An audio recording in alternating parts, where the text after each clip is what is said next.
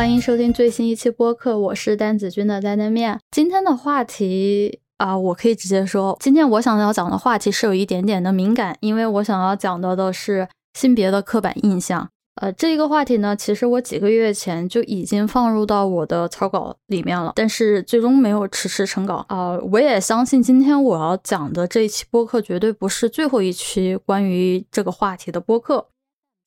但我之所以一直拖到现在，因为我始终还是有点顾虑，因为我会觉得说这个话题在当今的这种社会环境、这样的言论环境下的话是比较敏感的，而且也比较激进。然后实话讲，如果你现在在网络平台上去聊这些话题的话，很有可能会被人说是啊屁股坐歪啦，啊就思想有问题啊，对吧？境外势力这样的一些言论会出现。我自己有点听不来这样的话，所以呢，算是我胆子比较小吧，不是很想去接触这个话题。但是为什么到今天我要想着去做了呢？因为我觉得这个观点是值得被注意的，也是值得去正视的。这一期播客的话，我想的是要从两个角度来看。第一个角度呢，是我们在实验室的观察，因为相信听我播客的人，大部分都还在实验室里面工作，对吧？学习。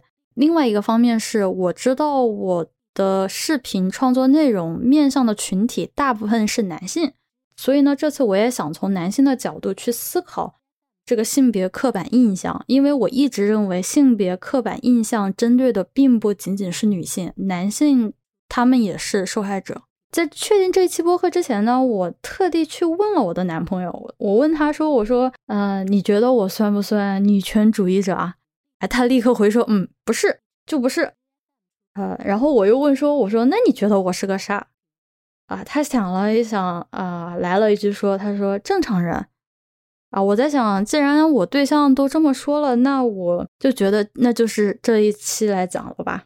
既然说到我观众的比例，我可以跟大家透露一下，在 B 站上面，现在目前的男女比例是三比一，也就是百分之七十五的男性，百分之二十五的女性观众。那么在微信公众号后台的话，这个女性的比例会高一点点，大概在百分之二十八。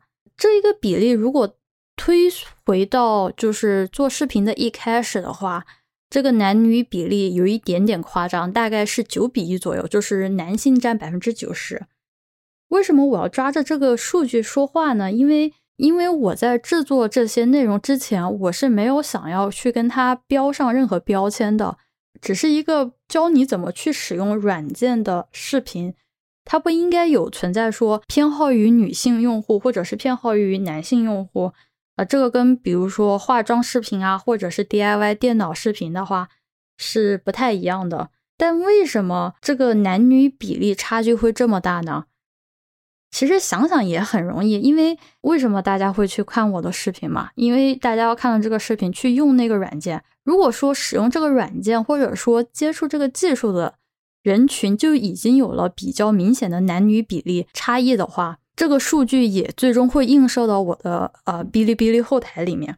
那说实话，这个比例我其实并不意外，我甚至有点惊喜，因为我惊喜于这个女性的比例还挺高的，高于百分之二十五。我可以跟大家讲的是，在真正的那些美国国家实验室里面，在一线工作的科学家们，女性的数量真的少得可怜。可以少到什么情况呢？我常常接触的人里面，可能也就一只手能数得过来是女性。所以看到这个百分之二十五的比例呢，我还是很开心的。但是呢，在几个月前，我就因为这个女性比例节节。高升的这个事情，我发了一条微博嘛，我就说这个比例上涨真是可喜可贺。结果评论就蹦出来一条说，这个有什么值得开心的？这么多女生误入歧途，然后我就，我就，我当时就回他说，我说那这剩下百分之七十五的男人们是不是都跟着误入歧途？那你也不例外呢？所以，可能我第一点想要讲的就是，哪怕你不喜欢女性，哪怕你不认为女性应该做呃这些或者是做那些，但是，呃，你也可以表达出来。我也觉得那是你的自由。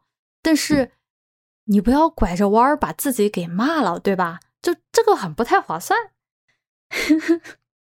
真的，哎，真的很好笑。说真的，anyway，但就这个数据，它说明了一个事实，那就是在这些理工科领域，对吧？在我这个领域吧，小小的一个呃某一个分支里面，女性是少数群体。那女性都去哪儿了呢？首先，我的观点是在这些领域里面，我从来不认为男女呃的先天差异会使得在理工科方面的男女比例差异会这么大的。我会更加倾向于是对女性的一个刻板印象，导致了女性在 STEM 领域稀少的一个主要原因之一。就就像刚刚跟大家讲到的这个误入歧途的这条 微博，他并没有犯法。他并没有去 offensive，就说没有去冒犯到某些人，他只是一个很 natural 的，很就是很下意识的这么去想，认为说有那么多女生去学这个东西不太好，怎么怎么样。但这就是发生在很多女性的日常生活里面，这个说实话是一个比较明显的打压。如果是说我是一个后辈，我不知道，但有人告诉我说你学这个东西，你是在误入歧途，那我是不被鼓励的。当然，我不会把这一个人的观点当做是所有男性对女性的这个观点，因为还是少部分。首先，我会告诉大家，既然有这么多男性观众会去看我的视频，会去听我的播客的话，我是想借着这一次的机会来讲一讲，在实验室里面我会去看到的刻板印象来讨论。我希望能让大家知道的是，就这性别刻板印象，它并不仅仅是对女性有伤害，它对男性也是有伤害，它对那些 LGBTQ 的人群，它也是有伤害的。我可以跟大，我可以跟大家讲个小事，就是因为我作为高年级学生，我经常会带着访问学者，还有呃低年级学生去出差，然后做实验等等一系列的事情。那么我相当于是一个比较有经验的人了，所以我会提前告诉他们，或者是说我在他们遇到困难的时候，我会告诉他们说，就是你们现在做的事情已经超出你们的能力范围了，就不要再去白费力，就不要再白费力气了，或者是说你们现在这个时候该休息了，不要再逞强了。那么如果我把这一些话跟男生说的话，他们不管是低年级还是才来美国几个月的访问学者，他们的反应是。先不会放弃，就不会听我的话的。他们都会觉得说自己还可以再坚持一下，自己还可以再试一试，如何如何。他们不是说想要去，呃，反对我的决定，或者是反对我的意见。他们只是潜意识的会觉得说，哎，呃，我对吧？作为女性，或者是说我作为呃一个女生，我在体力方面应该是不如男性的。但是如果说我能坚持做得下来的话，他们作为男性应该也是可以的。总的来说，男生的反应基本上是不会把我的话太当一回事。在一开始的时候，简单来说就是男人们绝对不会在第一时间说自己不行的。但问题是，他们没有足够丰富的经验去跟我的判断对抗啊，所以他们也就继续耗着，我也就让他们耗着，对吧？因为我跟他们讲，他们又不听，那就没有办法。那耗到最后，那肯定就是他们输呗。最后就是熬到他们认输为止，就何必嘛？我是觉得没有这个必要，对吧？就是就是在这种时候，男生们对自己的体力啊，对自己的就是就是物理上的健康优势或者是身体优势有非常高的自信，尤其是跟女性比起来。但问题是，他们常常忽略了经验呀，还有其他的一些素质上的一些考量。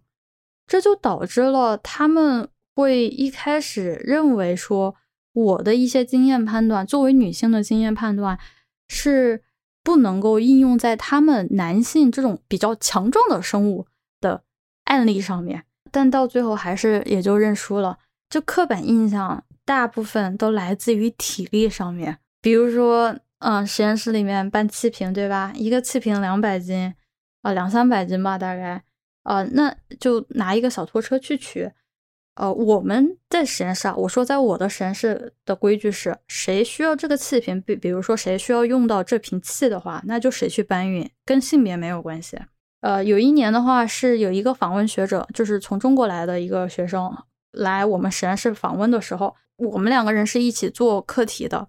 他人非常好。然后我有一天我需要用到气瓶的时候，我就准备下去去仓库拿，他就说：“嗯，我去给你拿，怎么怎么样？就是我们实验室里面都是男生去拿气瓶的，从不让女生去的。就那个男生是北方人嘛，就呃这个不是地图炮啊，就是说形容他的体型是要比我就是高大很多的，就他力气肯定也比我大很多。但是就是这个事情让我蛮震惊的，就是。”搬气瓶这个事情，真的难道不应该是谁需要去用到谁就去拿吗？这个跟性别没有，这个不应该由性别来决定的。最后我跟他解释了五分钟，我就说这个事情你不应该去做，原因有很多，比如说这个东西根本就轮不到你来用，我不想要去浪费你的时间，而且就我也有力气可以去拿，我也有工具能够帮助我完成这项任务，就是我。真的不需要你的帮忙来做这件事情，哪怕我知道你是好意，哪怕我也知道说站在你的角度，站在男性的角度上来说是为我好，但是真的没有必要。就可能以后可能有人会说，哦，那就是没有办法吧？就女生力气小，男生力气大，巴拉巴拉。那这个时候就是工具的力量啊！就我不会去否认说女性的这个体能，或者是说先天上的这种生理结构上确实。在搬气瓶这一方面啊，没有男性那么好，但是我们有工具啊，对吧？都二零二一年了，学会善用工具，那人类几千年来的文明科技发展不是拿来吃干饭的，是吧？就是几千年前哈，比如说人还在的时候，那是啊，没办法，科技发展不够先进，那个时候男女的。这种社会关系会跟今会跟现在是完全不一样的。我在学习所谓的 STEM 这一个学科里面，大概这么些年来，我自己意识到的一个点是，我之所以我之所以很喜欢 science 和 engineering，我甚至是虽然作为一个纯理科的学生，我我对工科也是有偏好的。一个很大的原因是，这些技术的发展是可以去缩小人与人之间的差别。做这么多的 science，做这么多的 engineering，我们是要去消除门槛的。就想想从过去，对吧？横跨太平洋的话，你需要坐船坐几十天。那么飞机的出现的话，让人现在只需要十几个小时就能够到达啊。当然，咱们现在不考虑呃绿码跟五个一这个问题啊。大家要讲到的科技公司里面的那些人文的理念，对吧？比如说苹果啊，以苹果为例的话，那就是他们的无障碍设计，对吧？对残障人士的那些辅助设计，那些新的无障碍设计，也就是为了让残障人士拥有跟正常人一样的生活质量和体验。同样的科技也可以帮助女性去缩小性别的先天上的差距，能够更少的去依赖那些体能啊这样的一类在男性具有优势的一些领域上，而我们作为女性可以更多的借助大脑来发挥价值。那此时此刻，实验室里面我们做的是 science，但是性别刻板印象依然根深蒂固。是有的男生，或者说很多男生认为自己带做了，是在保护女性，这是他们应该做的，这是一个善举。但是对于女性来讲，那就是一个抹杀，因为原本我们是可以去做到的。那为什么要去试图夺走我本应该能做到的事情呢？哪怕只是个气瓶而已呢？大家想想，网上打拳的时候，大家就说啊，女性要被规训成温柔内敛，怎么怎么样？现在就是要比较飒的小姐姐如何如何。但是我也在想说，男性不也一直被规训说要有阳刚之气，要去保护女性，要如何如何的呢？我觉得这何尝不是在跟男性加上了一些很多没有必要的义务和责任吗？让男性觉得自己很有阳刚，让男性觉得说自己高于女性一等的时候，我知道我会知道有很多男生认为示弱，比如说有些人向其他人求助、向其他人帮忙的时候，拥有阳刚之气的男性会觉得很丢脸，他们会试图去掩盖那些问题，害怕去暴露自己软弱的那一面。因为我在阅读一些关于心理疾病上的书籍的时候，就会发现。在很多病例里面，大家会说到说为什么男性的发病率会低于女性？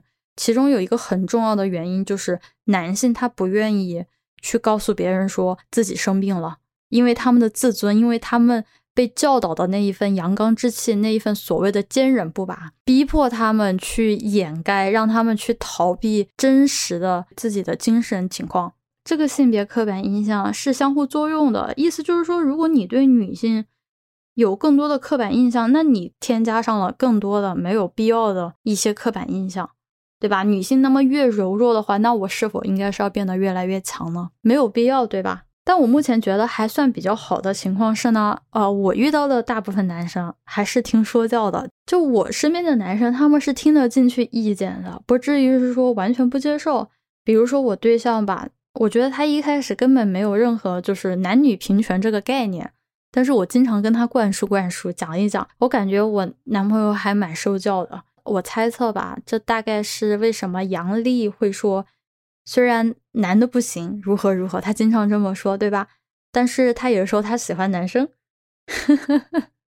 是因为我觉得男生他还是会听说教的。网上的有一部分言论确实是非常极端，我现在看见网上的那些言论，我都觉得很疲劳。而且还有一部分人是处于拱火，想要就是流量的那一种，那种是更恶心的人，我们也不去讨论。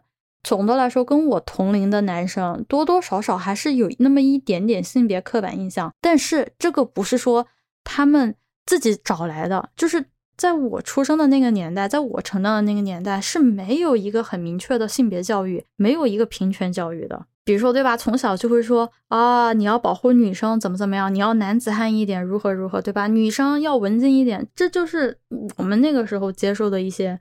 性别教育，但男生也会去改变，这是我的发现。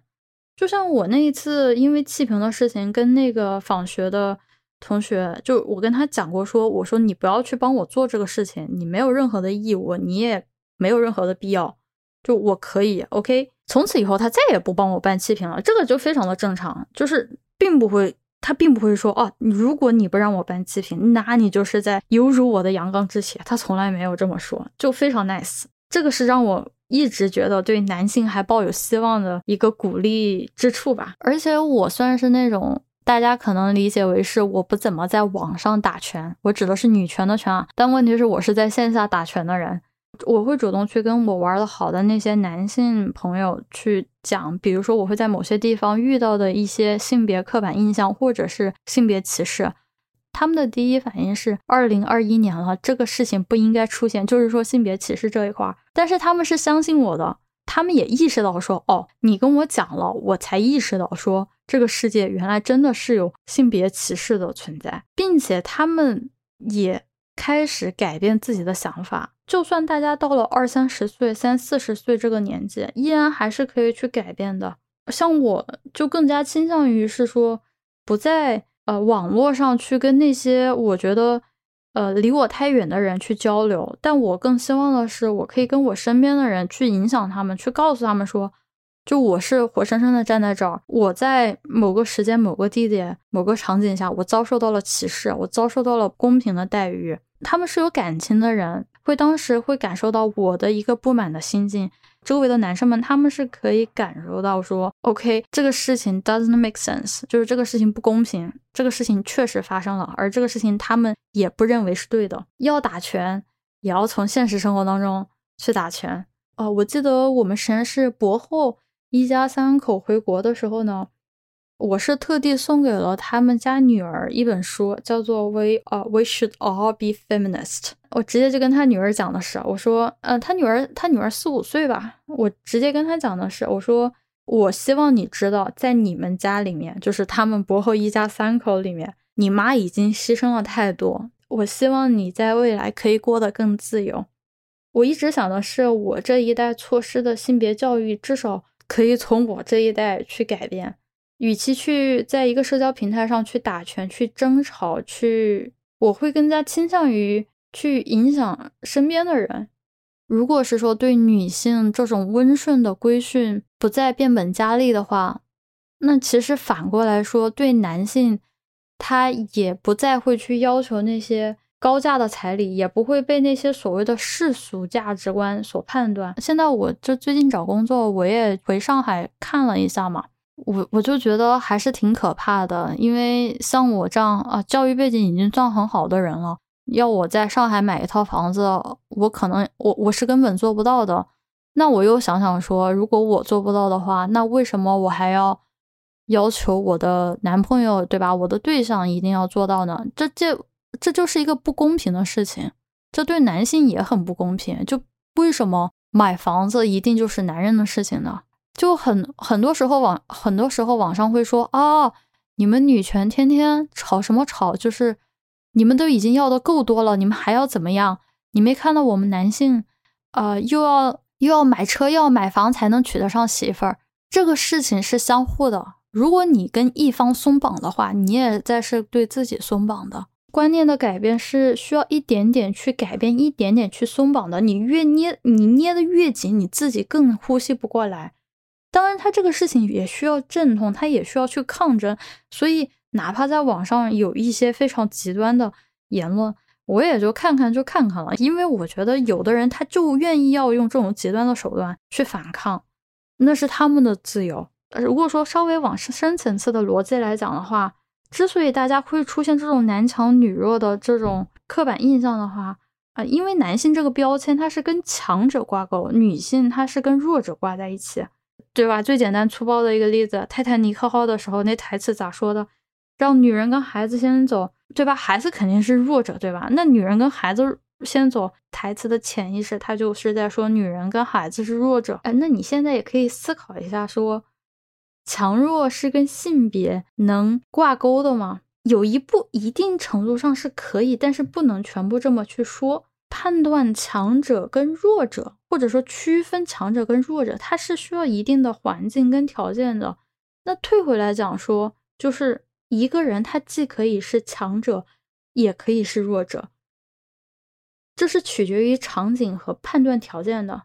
对吧？举个例子，比如说我一开始进实验室的时候，我什么都不知道，我手足无措，那我肯定是弱者的那一方，对吧？我需要帮助，我需要有人带。那么等到我到高年级了，还是同样的一个人，我知道的多了，我成为了强势的一方，我成为了有经验的那一方，而我作为一个有同理心且非反社会人士，我会去共情的，所以我会去帮助弱者。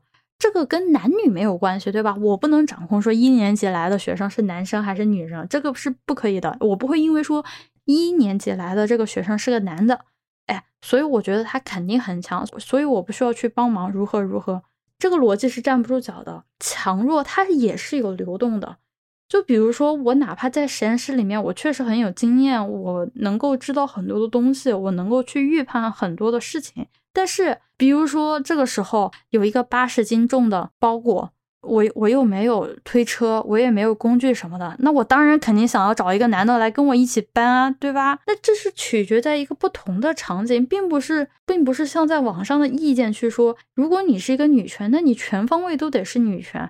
我一我最害怕的是，一旦男性被施加上了那些刻板印象，他们会失去共情的能力。因为成为强者之后，我会认为其中的一个义务，或者说其中的一个自然而然会发生的事情，是去帮助弱者，而不是去踩一脚。呃，有的人像说，哦，所谓的在低年级，他们受到了比如说不太公平的待遇，或者是受到了实验室的霸凌，等到他们成为高年级学生之后，他们就开始去霸凌就是低年级的学生。这个一定程度上也是由于性别的偏见所造成的。这个社会不应该成为一个达尔文主义的社会。男性可以拥有阳刚之气，也也不去拥有。但是我会认为说，男性是需要同理心的，这跟女性一样，这这个是人类的共通点。抱着这样的一个同理心，我希望听到这个期播客的男性观众们，是吧？可以去想象说自己的同理心，不论是男性女性，就是如果你只要你不是心理变态的人，你是会拥有同理心的。男性跟女性之间的差异，或者是说大家之间这两个群体的相互体谅，其实是是由同理心来构建的。我能够感受得到，男性他由于性别刻板印象而受到了什么样的迫害，对吧？所谓的车子、房子、地位、钱等等一系列的，我也相信说，你作为一个呃非常正常的一个人。你站在男性的这个角度，抱着一个同理心去感受女性遭受过什么样的不公平的时候，我会觉得说，你可能看很多女权，所谓的女权，所谓女性的抱怨，所谓女性的担惊受怕，可能会稍微更加容易理解一些了。那么，那么我希望我这期的难得教育播客可以跟大家带来一点点的启发吧。那我们下一次播客再见吧。